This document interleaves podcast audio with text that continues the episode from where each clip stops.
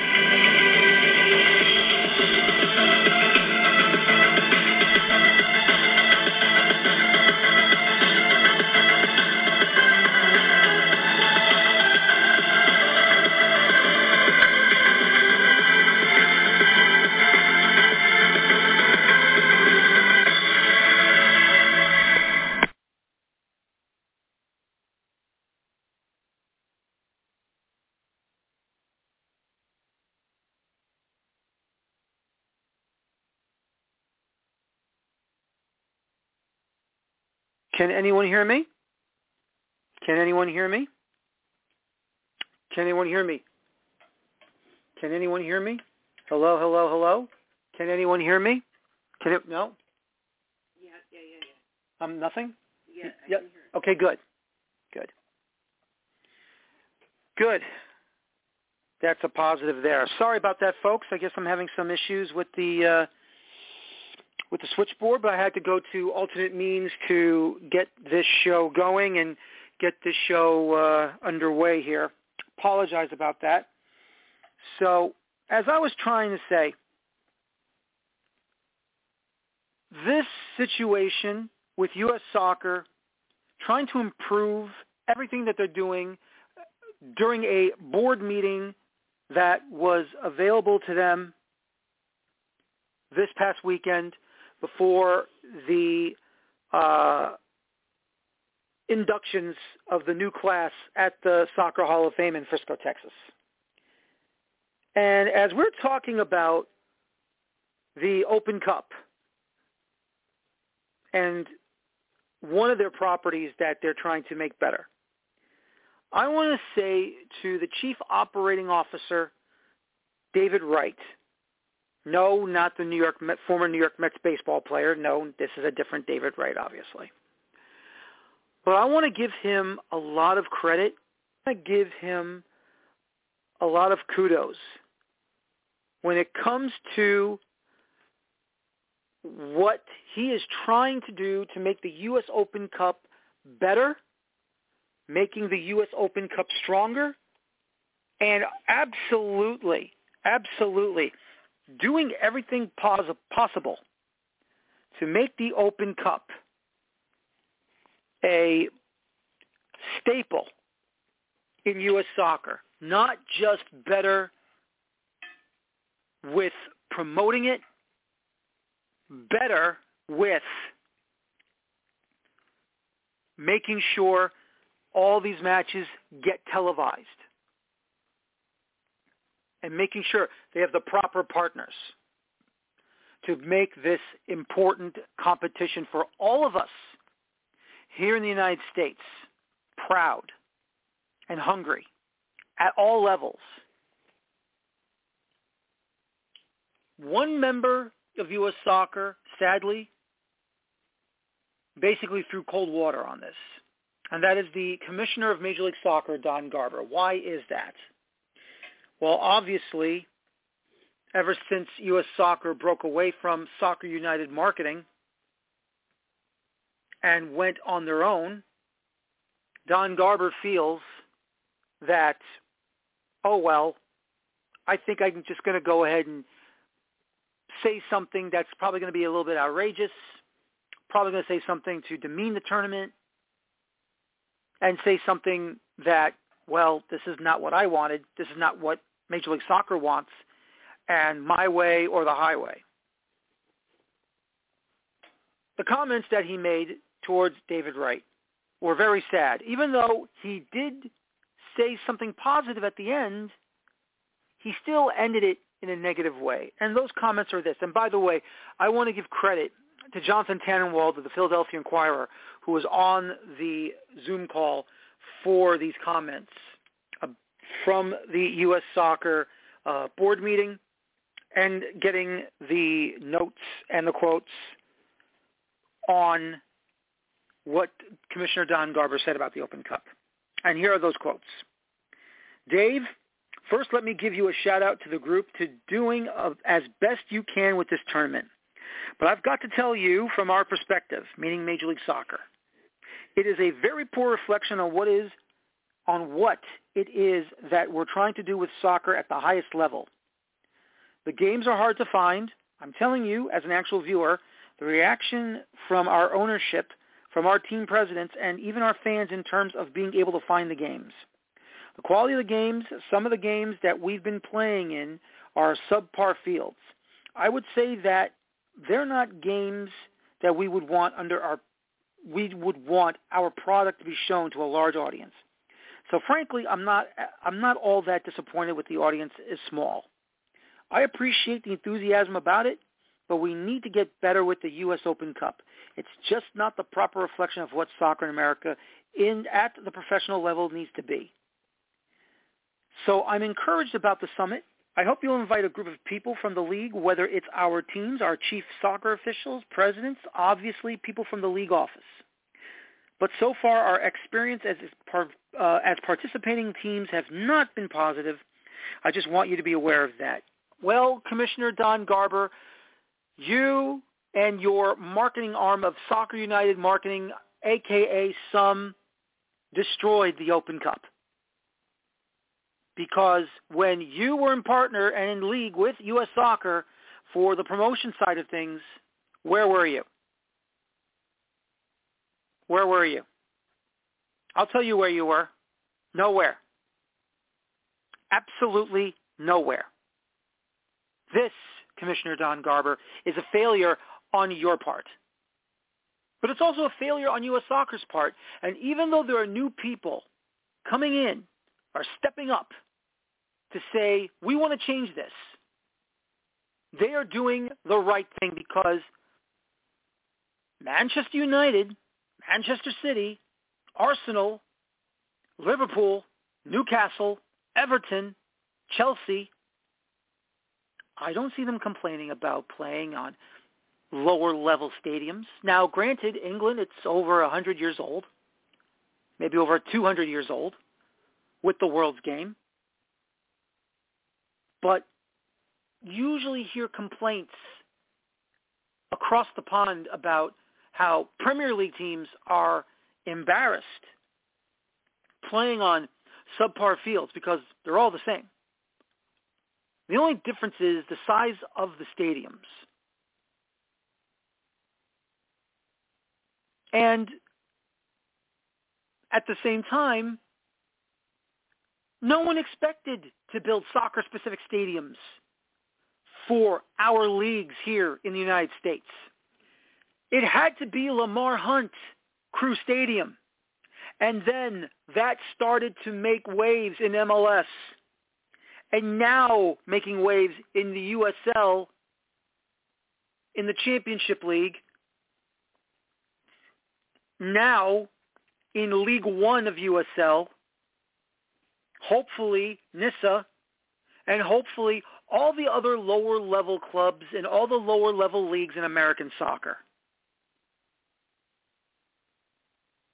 this argument or this so-called decision that you made to say it's played on subpar fields, well, not everyone has the finances nor is able to be in Major League Soccer 24-7 like some of these NFL owners are or Major League Baseball owners are or even some are in the sport itself across the Atlantic and the Pacific Oceans. So all I can say is, is this, Commissioner Garber, with all due respect. This tournament is important because even though we don't have promotion relegation right now, this tournament is the next best thing to allow these clubs below Major League Soccer to get the opportunity to knock out Goliath. And yes, I do hope the New York Red Bulls do one day win the Open Cup. I'll always be sad when they get eliminated in the tournament, whether they start off in this fourth round or in the middle of a run to the final. But I am damn proud as an American soccer fan and as an American soccer journalist. No, I'm not a journalist. I did not go to journalism school. I'm an American soccer reporter and a writer. I write about American soccer. But no matter what, I am proud of that cup. I am proud of that tournament. So please, Don Garber, don't patronize us. Don't patronize us on this. We all want this to succeed. Not just the national team, not just the youth tournaments, not just the youth teams, everything involving American soccer. Because if you want to get rid of this and force your plastic leagues cup on us, no. It's got to be both then. Because I'm telling you right now, Commissioner Garber, telling you right now, both tournaments are important. Both tournaments are important, especially the Open Cup. So don't throw that away. And now, ladies and gentlemen, tonight we're going to talk about the questionable craziness of this so-called National Soccer League. Somehow a startup? Is it a startup? Is it a fraudulent thing that has come up in American soccer. And to join me to talk about this, sports business writer Bob Williams, and of course from World Soccer Talk and Beyond the 90 at Substack.com, Kartik Krishnaiyer. Bob, I want to go to you first. Uh, this Mr. Scott Matchmaker Michaels, Bob. Yeah. Who is he? Why does he want to create this professional soccer league, or is it a professional soccer league? Why has he been so brazen to make this so-called startup happen, or does he want it to make it happen? Well, uh, hi. Uh, those are all very great questions. I don't think any of us really have any answers. We can only just guess, really, as to who he is. Uh, he's definitely English. He's someone who appears to be based in the north of England. He has some links to soccer. I'm not entirely sure what they are, what his love of American soccer is, uh, and the NASL clubs that he wants to seemingly resurrect. Again, I'm not quite sure what the motives are. Um, I really would love to to interview him or, or read an interview with him or, or or listen to one just to find out what his motives are. I mean, the, the NASL appears to be a third iteration of the NASL. And I'm sure Kartik will tell you at length the reasons why both versions of the NASL failed, especially the second one. And we have to remember the NASL failed both times despite having so much going for them. Let's take NASL 2.0. It had a billionaire owner in Rocco Commisso, a multi-millionaire owner in Riccardo Silva, top international players like Raul, Nico Kranjcar, Giorgio Samaras, and Joe Cole. Well-known players like Tony Meola and Alessandro Nesta. Uh, Bruce Grobbelaar, the goalkeeper coach. TV deal with CBS Sports. Decent results in the US Cup. The list goes on and on about what the NASL had going for it, and yet it still failed miserably. And we could go on a length of what the NASL does not have going for it, which is seemingly everything. Uh, I don't even know if Mr. Michaels has the actual intellectual property to resurrect these things for what is going to be an unsanctioned league. Who's going to play in this league? How are they going to get coaches, uh, referees, sponsors, TV deals, all this kind of stuff? Uh, just questions, really. And then the bigger question, probably the biggest question is, who is going to invest in the NASL? And why would they do so? I just don't know. And Kartik, um, when this news started coming out about him starting this National Soccer League, I mean, you know, I kept my distance from it. I know you've kept your distance from it. I didn't want to start making any, you know, comments about it because I didn't know if this was real or not. But then you see a gentleman, apparently an actor, who was acting like he was the new commissioner of this brand new league, and it was very suspect at the time. And what was your thoughts when you saw that being portrayed on Twitter? Yeah, yeah, great to be with you, Daniel. Great to be with Bob, uh, uh, my colleague, who I always have lots of time for, and it's wonderful to uh, talk about this this topic with uh, with both you and him.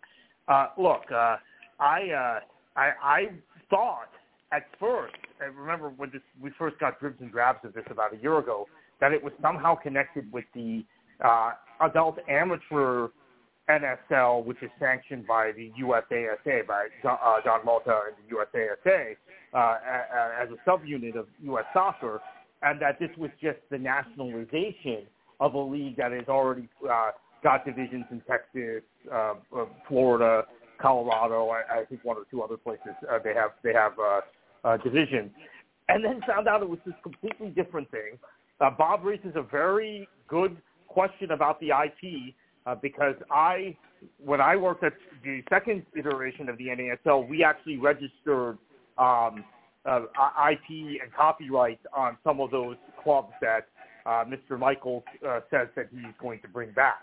Uh, now, some of them we didn't register, so some of those would be in the public domain and we could grab them. But some of them we did register. Maybe they've lapsed since then. Very possible. Although uh, Mr. Commisso, Rocco Commisso, has kept uh, the NASL alive as an entity because of uh, the antitrust lawsuit against U.S. Soccer. Uh, but um, this is quite um, quite confounding because we're in a position now where we have multiple uh, lower divisions already competing in the United States, uh, and uh, there is absolutely no track record of any of the people uh, that we uh, that we know of that have worked in the game in this country being associated with this NSL.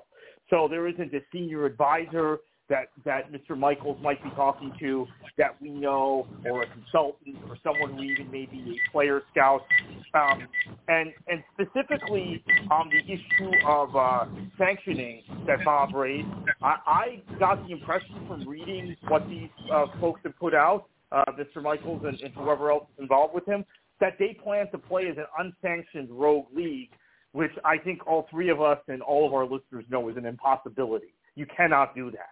Uh, there is no way to actually feasibly operate a professional league in that manner.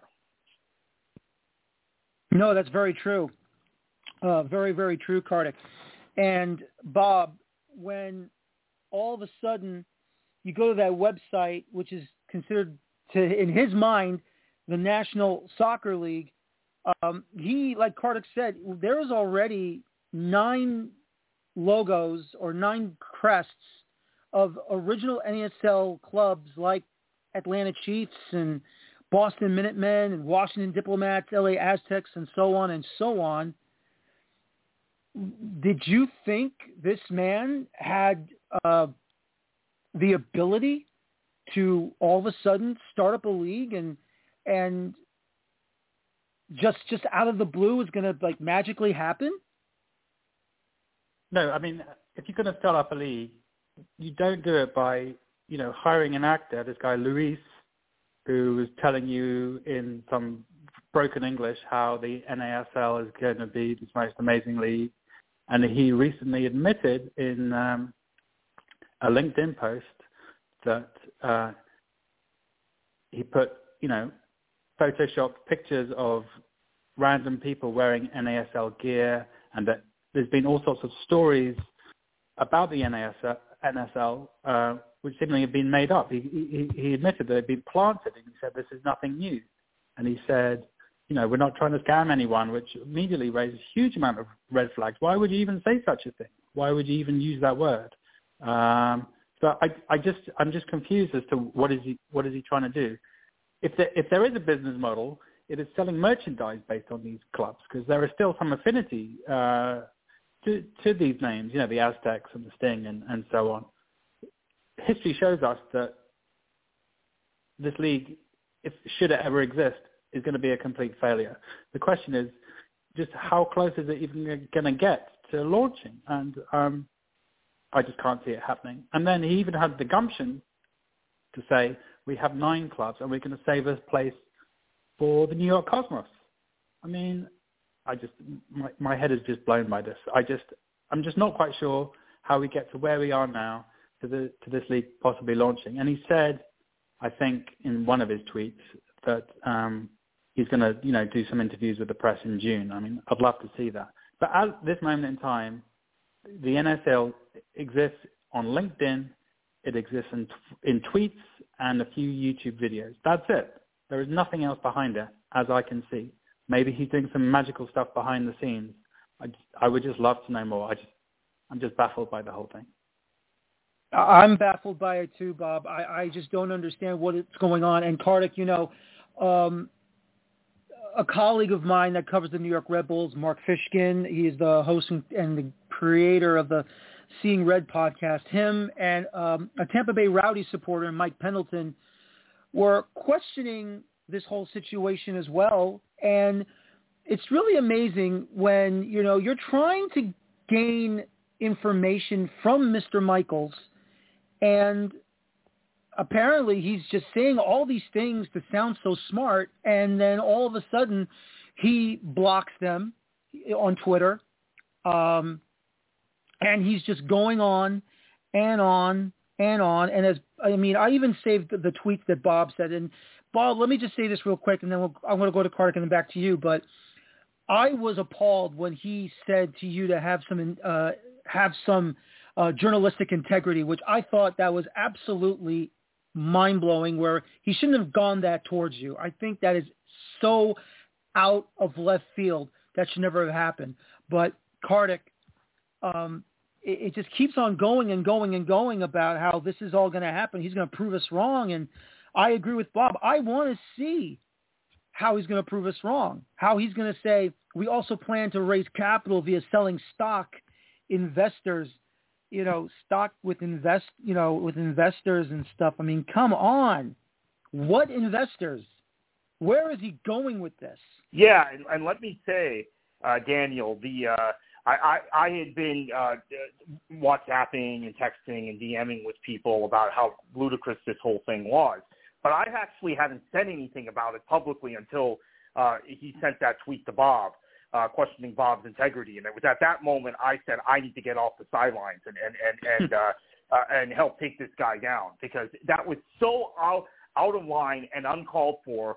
Someone who is uh, uh, clearly, uh, uh, I mean, maybe we'll all be proven wrong, but at this point, clearly a faker has not given us the uh, uh, has not given us any sort of uh, transparency into what his plans are. Then calling a trained professional journalist saying uh, you should have some journalistic integrity when he's the one uh, uh, sitting behind a closed door in a closed shop. So uh, that was the moment I said, okay, let's get off the sidelines. Uh, I'll, let me get off the sidelines. You had already engaged.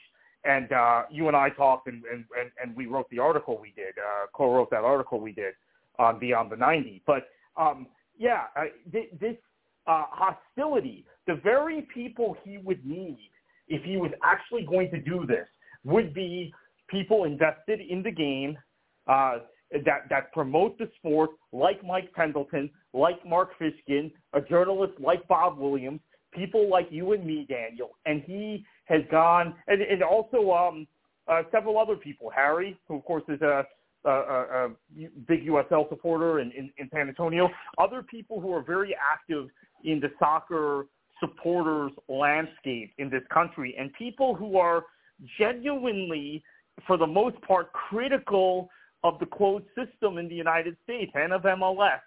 Uh, he's gone out of his way to offend and to um, and to belittle and call names. So it, it's actually quite strange. I mean, I I don't know if there's some sort of um, if there's some sort of money play here. I mean, the um, my my training, as, as as both of you know, a lot of it is in politics, and and my training uh, from from political writing and political journalism is that there's usually money behind every move. That there's there's some donor behind the curtain when uh, a politician says something uh, that uh, you might think it's crazy, but then it, you can rationalize it by saying, well, this is one of their big donors.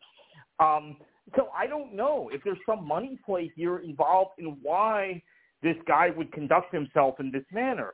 But uh, the thing that I think is really important to understand is what Bob just laid out there. This is basically vapor, this whole thing. Uh, there's a website with uh, with nine logos on it. Uh, there's a uh, a Twitter presence, not much of one, right? It's a Twitter presence where they're blocking everybody who they you would think they would want to engage with, and then there's uh, a couple YouTube videos. So it seems like it's uh, very April Foolsy in, in terms of being a joke. To be perfectly honest with you. It really is. And, you know, uh, Bob, Mark Fishkin, who found this article on the National Soccer League site, basically said on the title, Atlanta Chiefs return to the National Soccer League. I never thought the Atlanta Chiefs were ever in the National Soccer League at all. Excitement builds for fans and players alike. Now, Bob, I contacted two important people who are in the Atlanta soccer community. One is Atlanta Journal-Constitution's Doug Roberson, who is the beat writer for Atlanta United, and Jason Longshore, radio analyst of Atlanta United at 92.9 FM The Game. I asked them, have you heard this?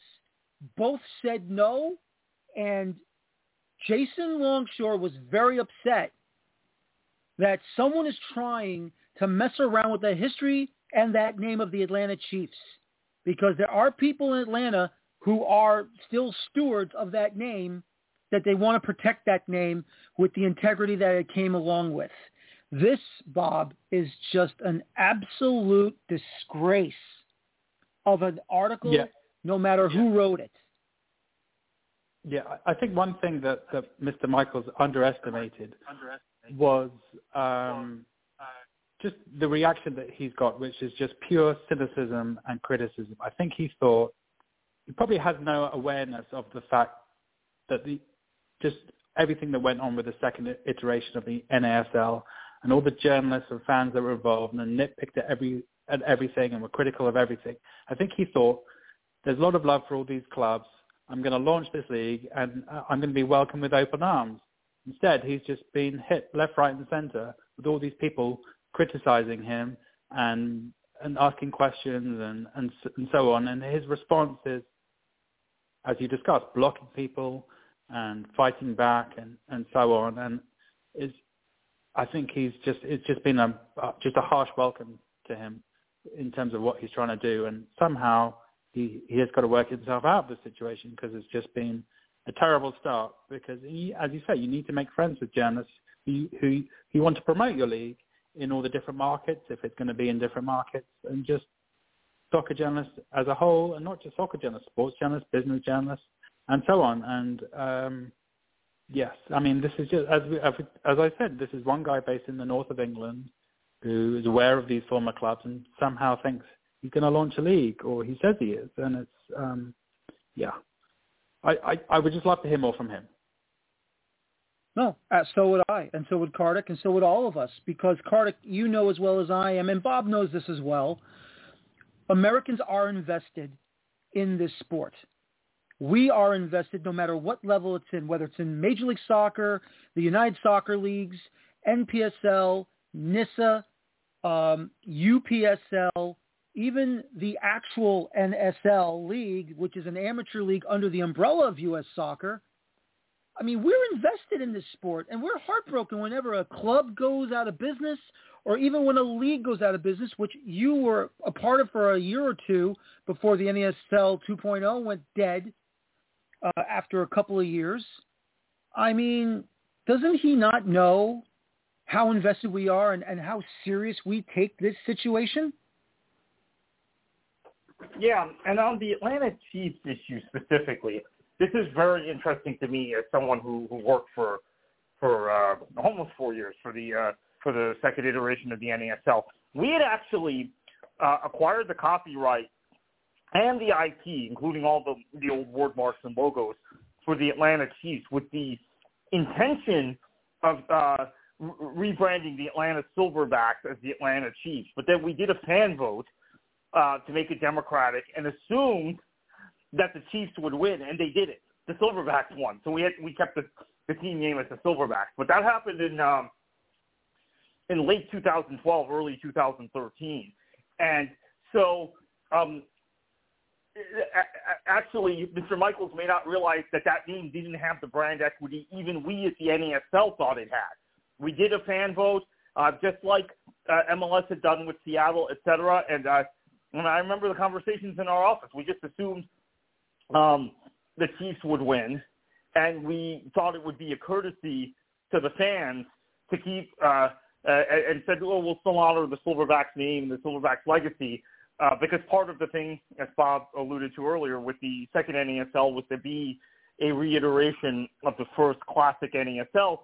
But the fans had moved on in the in the Atlanta area. The, at least a small percentage of fans that were supporting that club had moved on from the Chiefs days, and they wanted to keep the Silverbacks name. So, uh, in fact, that brand may not have the brand equity that uh, as Bob keeps alluding to, this guy is sitting in the north of England who has no other connection to American soccer that we know of, thinks it has. And that might be the case with every uh, name he's acquired. Um, Detroit Express was one we had acquired at the NASL with the intention of putting a team in Detroit. We were very close uh, to doing that um, very early on, actually in 2010, 2011. I mean, I made a trip there in 2010 before we had even been sanctioned. Um, when we were playing in the USSF D2 league, I made a trip, exploratory trip to Detroit about uh, the possibility of, of reviving that club name. But um, I don't know that these brands, with the exception of the Cosmos, the Cosmos definitely has brand equity. There's no two ways about that. However, you would have to deal with Rocco Commisso to get the Cosmos trademark um, and IP, and I, I don't think that that's going to happen, uh, especially as long as this NASL lawsuit goes on. Um, to your point, real quickly, yes, this is an important thing uh, for all of us to acknowledge. This tugs at our hearts because we've seen clubs collapse. We've been part of club collapses. We've been part of league collapses. Uh, we've covered uh, fans being displaced from their clubs. We've just gone through it in Rochester in the last month. I've had multiple conversations with people in upstate New York about how disappointed they are uh, in the situation and what transpired uh, as the MLS Next Pro season was approaching this year. So this happens constantly in the game in this country. And so there's nothing worse than being teased about a club coming back or a name that you're c- connected with coming back and it never happening. So um, this could be really uh, damaging to a lot of fans if they buy into it. My uh, and this is where we come in. This is why we're having this conversation tonight, and why we've uh, why people have taken the stance they have uh, these last few weeks is uh, preempting it and making sure people don't get sucked into it is very important uh, if it's not legitimate.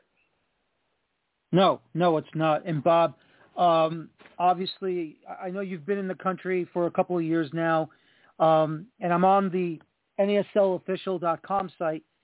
I don't want to, but I mean, look, this is important stuff that we have to talk about.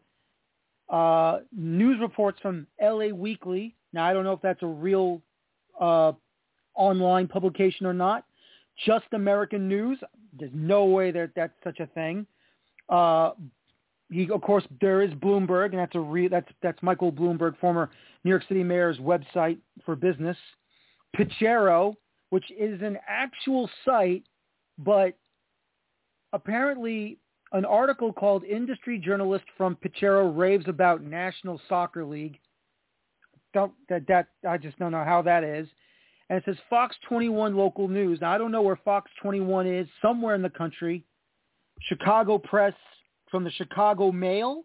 I don't even believe there's a, a, a newspaper in Chicago called the Chicago Mail, gentlemen. I know there's the Chicago Tribune, but there's no way there's a Chicago Mail or even Yahoo Finance is talking about the National Soccer League or recast. I, just to me, it sounds like he's making up names of, of, of publications or actually using actual news outlets, but just using them for the hell of it.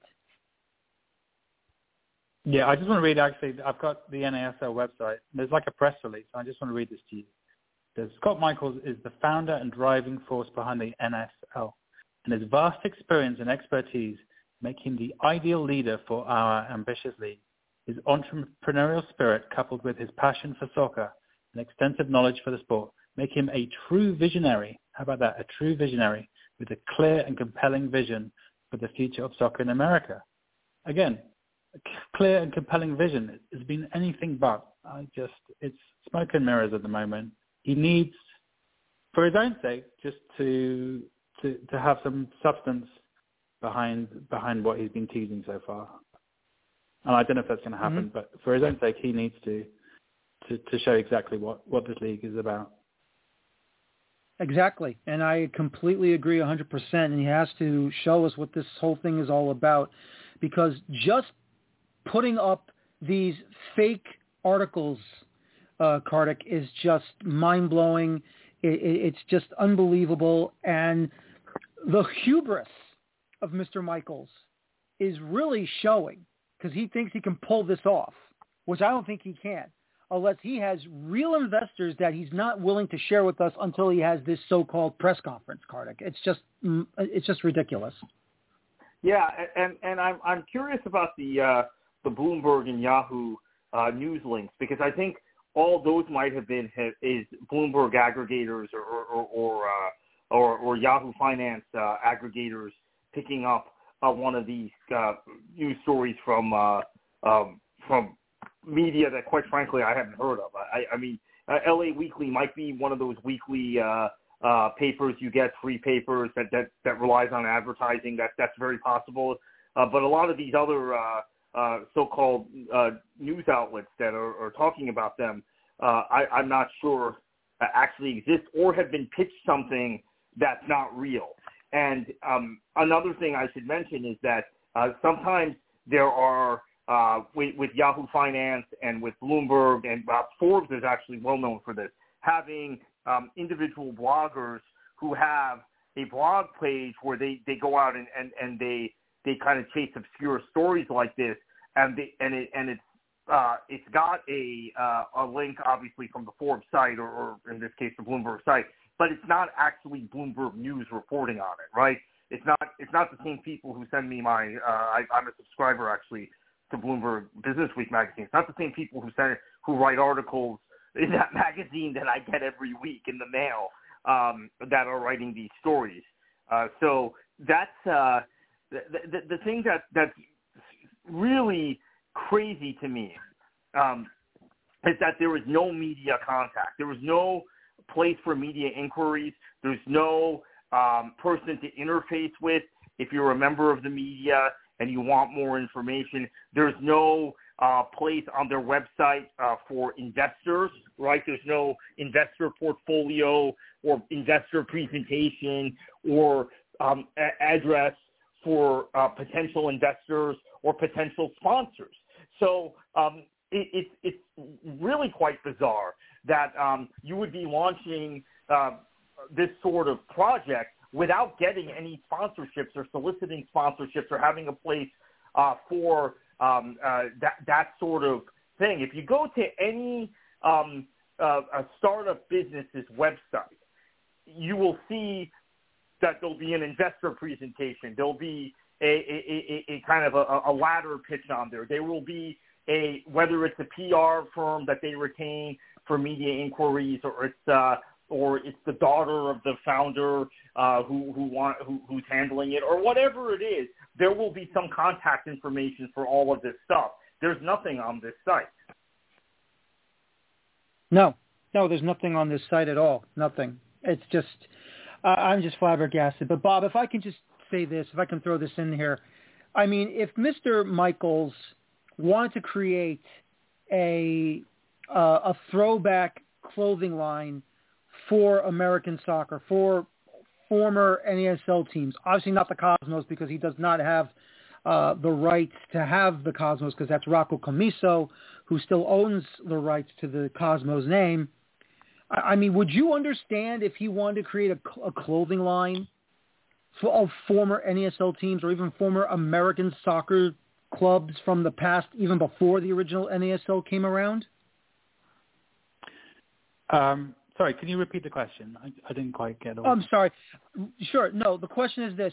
What if Mr. Michaels is trying to create a historic soccer clothing line like T-shirts, you know, jerseys like Toffs or like Mitchell and Ness that has done throwbacks of Major League Baseball, the NHL, the NBA, the NFL, creating shirts and T-shirts and you know um, yeah. memorabilia stuff. I mean, I mean, I would, I could understand that if you wanted to do something like that, wouldn't you? Absolutely. I, I think if if anything is going to there's going to come of this that could be a success, it would be that. Um, as you say, there is a lot of um, interest in in vintage uh, sports memorabilia and clothing, and you could certainly make something out of that, especially if you, as you say, someone like Mitchell and Ness, if you if you deal with someone who's who's an expert in this field. Um, but it doesn't seem that he's he's, he's going to want to he wants to do something that's far um, more ambitious than this. Although he says he claims on his website he's, he's secured the federal trademarks, re-registrations to all these clubs. So sure, you can do something with that. People will buy shirts uh, and and other things, but beyond that, um, yeah, I, I just can't see it. And he says um, where is it? The relaunch of the Transatlantic Challenge Cup. What was the Transatlantic Challenge Cup? oh my God. So I, uh, oh my I, I, God. Yeah. So, so, Daniel, I do know that uh, it was Manchester City playing the Cosmos um, one year. But yeah, it's not something anyone knows much about. So that kind of speaks to the to, to the fact that he has not done the market research and doesn't know his potential audience. Yeah, and also it's worth pointing out that not every not every NASL club was successful. You know, I think we look back with rose-tinted glasses about the NASL, but some clubs were successful and have brand rec- recognition. A lot of them were around for one year, two years, and just fell away. So you know, the Minutemen, the Atoms, I you know, I don't think there's much interest in that. You know the diplomats maybe because of Cruyff and, and whatever, and the Aztecs because of Best. But uh, yeah, it, it, there are so many flaws here. I just, um, I, I, I just, I, I don't know. As I keep saying, I'm baffled. I, I just want to hear from him. So do I.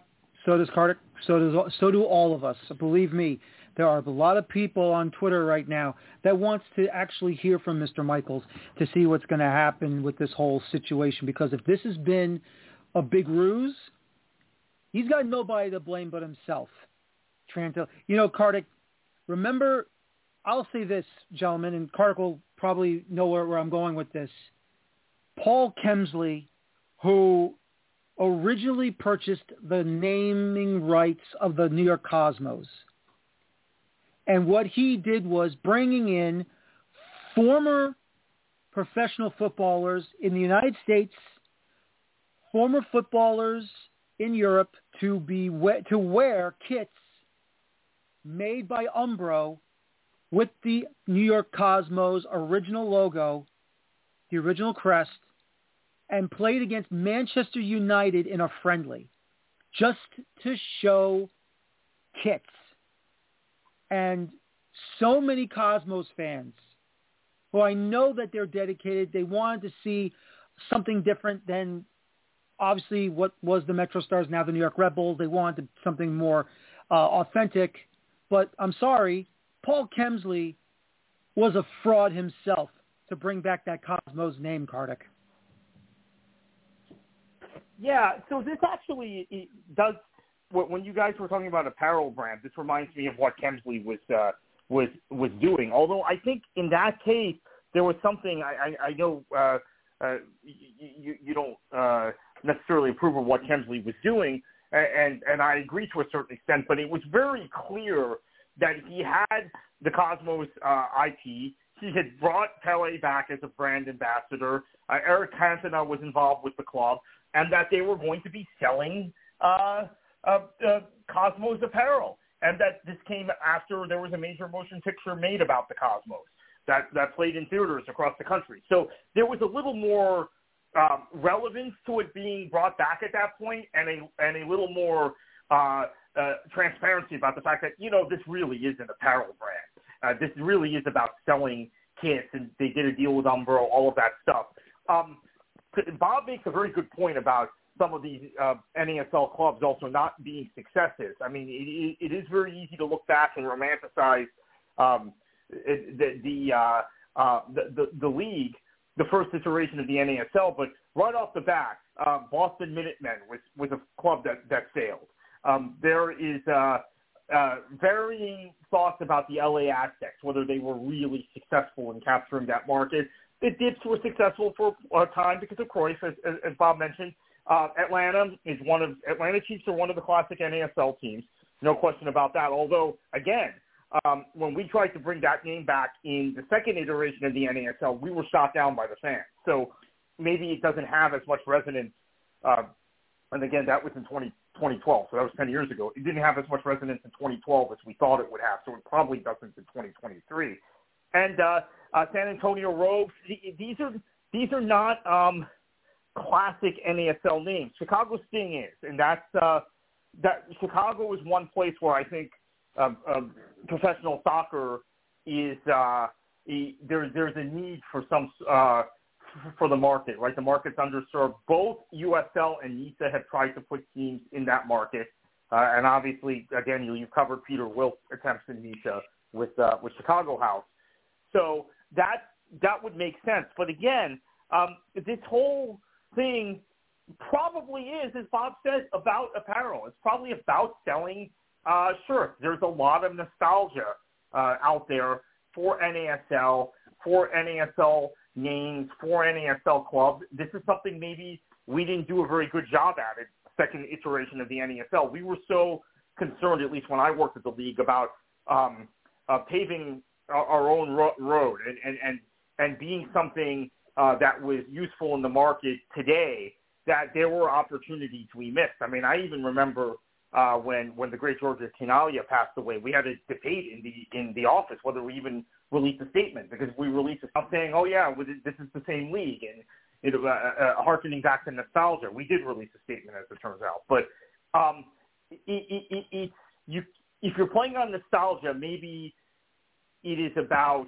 selling uh, apparel selling shirts and those sorts of things because that is still a very popular aspect of the uh, of the NASL. We see it in basketball, right? There's all this ABA nostalgia when the vast majority of those ABA franchises were, were outright failures, right? Four of them got incorporated into the NBA. The rest of them went out of business. Let's not forget that. But there's a lot of nostalgia now about the ABA.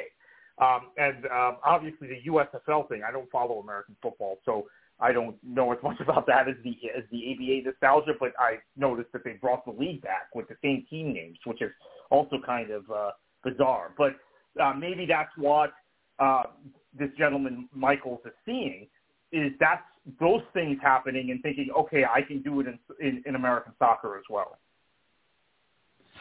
Well, I mean, we'll see what happens, guys, because you know this is just really, really sad and to mess around with the American soccer public to create a league where even he said it himself, Bob, he's not looking to partner with U.S. soccer. He's not looking to partner with CONCACAF, nor is he looking to partner with FIFA. And I don't understand how he's going to attract any players or coaches that, you know, have an opportunity to be involved in Open Cup play, players who could be eligible for the national team, maybe even academies, and then you question those those youth players if they're available to be on the youth national teams, whether it be U.S. Soccer, Canada, Mexico, anywhere in this Confederation of CONCACAF, or around the globe. How is he supposed to think that doing something different is going to help the player reach their ultimate goal on being a part of a national team, hopefully for a national team career? I, I, I don't know. I mean, there is obviously, you know, structural and logistical issues with being in an unsanctioned league in that it's probably hard to get visas for players. It's probably hard to get insurance. And again, what is the quality of the player going to be? Because presumably they can't play for national teams. And you know, there is it's not really going to help their career, is it? You're better off being in college or being in USL League Two and hope you get spotted by the USL Championship club. So, um, yeah, I mean, it would be an, a miracle beyond miracles if this league, if if you know there is a first season of this league and a ball is kicked in a stadium and it's on TV. Uh, it would be a complete miracle.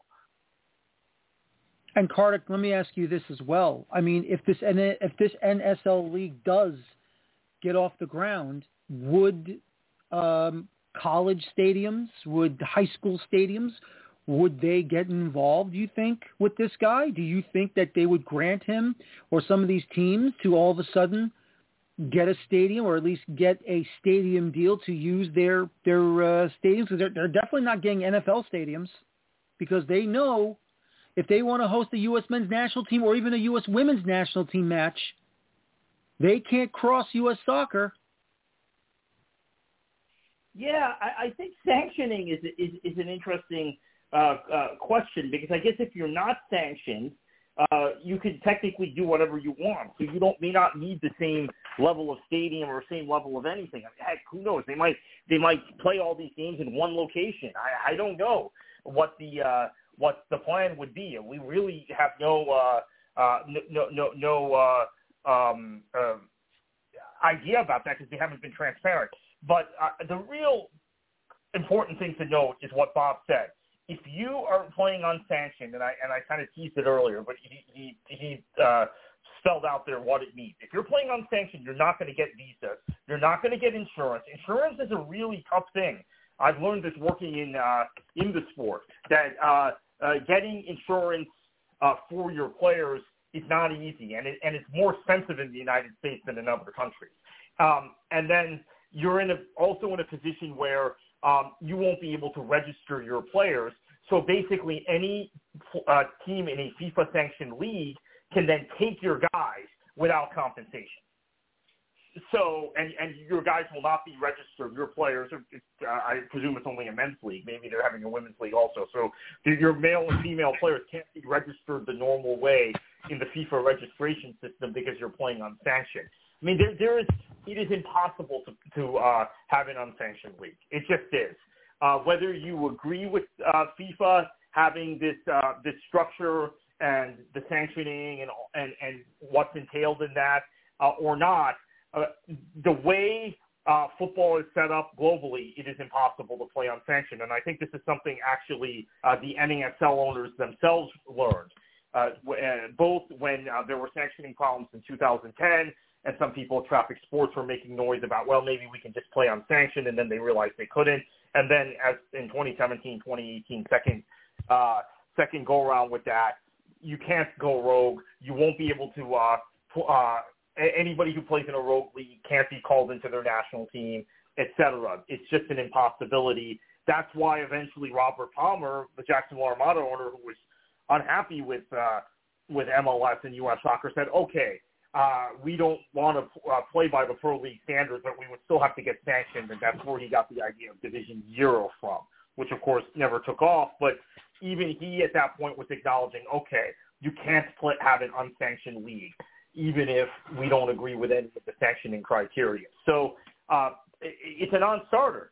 Uh, the, the, the, the little piece of information he has given us is we're not going to be sanctioned by CONCACAF. We're not going to be sanctioned by U.S. Soccer. We're not going to be sanctioned by FIFA. Well, then you, you can't have a league, quite frankly. Exactly. Um, I guess, Bob, my last question to you about Mr. Michaels is this.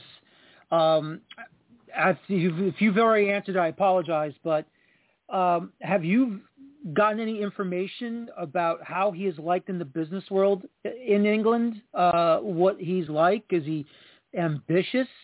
Uh, is he underhanded? I, I mean, I don't know. You, you, I, I was wondering if, you know, you have any inside information about him that we are not privy to.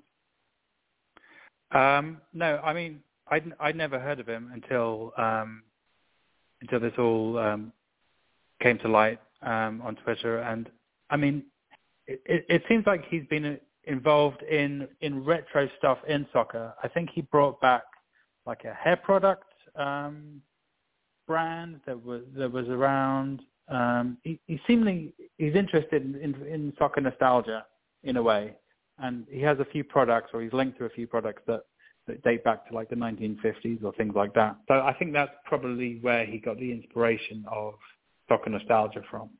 But in terms of what he's actually done in the soccer industry, if he's been an agent or or or something, I I just I just don't know. I, I don't know anything about him. Hmm. Well, that's the big question that hopefully we'll have it answered sometime soon, hopefully quickly. And, and Kartik, final thought from you, please. Um, after everything that, that has been going on for these past couple of months, the YouTube videos, the, the tweets, the blocking of us, I've been blocked too. Um, I mean, overall, your assessment on this? Uh, it, it it's, uh, seems to be vapor, and I think maybe we've drilled down deep enough now that we've uh, found out that he is somebody who has uh, some sort of tie to the nostalgia uh, industry and uh, uh, soccer nostalgia, and perhaps this is just a, a play at apparel and, and having the word marks and logos and selling selling various products, which there is a market for. Um, there is there there there are uh, one of the one of the challenges when we started the NASL, as I was actually the first employee of the second iteration of the NASL, so I had to deal with this at the front end, which some of the later people didn't have to, the people who came after me, um, was that there were nostalgia brands. Classic Sports was one of them, I remember, and some others that had because all of these NASL trademarks had fallen into the public domain, they were selling things and they were actually uh, profiting off of uh, the nostalgia, um, the height, the, the, the peak in nostalgia after that Cosmos movie, Once in a Lifetime, had, had, had uh, aired. Now, ironically enough, the Cosmos were the one club that continued to be owned. Pepe Pinton, as you know, as you actually talked about a lot, Daniel, he continued to own uh, the rights to the Cosmos. But all of these other brands had fallen into uh, other hands. And there were T-shirts and, and uh, uh, hats and all of these things being sold with Tampa Bay Rowdy stuff and Fort Lauderdale Strikers and Minnesota Kicks, uh, Chicago Sting, etc. And there was a market for it. So uh, there probably still is a market for this, uh, which uh, maybe that is the, the play. But the thing I don't like is he's trying to reel in the emotion of soccer fans at the same time, even if this is an apparel play. Yep, I agree with you. Gentlemen, thank you for your time. I really appreciate it. Hope to have you back on again soon. And um, we're just going to have to wait and see what will the answer be from Mr. Scott Matchmaker Michaels. Thank you for joining me tonight. Thank you. Thank you. Uh, Bob Williams, sports business journalist, and Kartik Krishnaiyer of World Soccer Talk, as well as Beyond the 90 at Substack.com. I uh, help out with Beyond the 90 as well whenever I get uh, interested in an article to write. And don't worry, there'll be more coming from me at Beyond the 90 as well. Um, well, the New York Red Bulls officially, uh, they say party ways, but it's a sacking as Gerhard Struber, after the 1-0 loss to the Philadelphia Union, is out at the New York Red Bulls. Troy Lesesne, uh, the former New Mexico United head coach who was on Gerhard Struber's staff for a year and a half now, has been given the reins as the interim head coach, and he will remain there as interim till the end of the 2023 season after another 1-0 loss to the Philadelphia Union where all it took was one penalty to be converted, and that was it. Done, dusted, goodbye. And even though the New York Red Bulls did perform their best, sadly, their best was, was not good enough. Even though they were challenging and they outshot Philadelphia 17 to 3, the truth of the matter is this. It's all about the ball being put into the back of the net, not these expected goals, that uh, that metric stat or the uh, analytic stat is just uh, a complete fabrication. I don't believe in it. And honestly, it is a waste of time with analytics. I think it's just a complete farce. What else is a farce? The refereeing.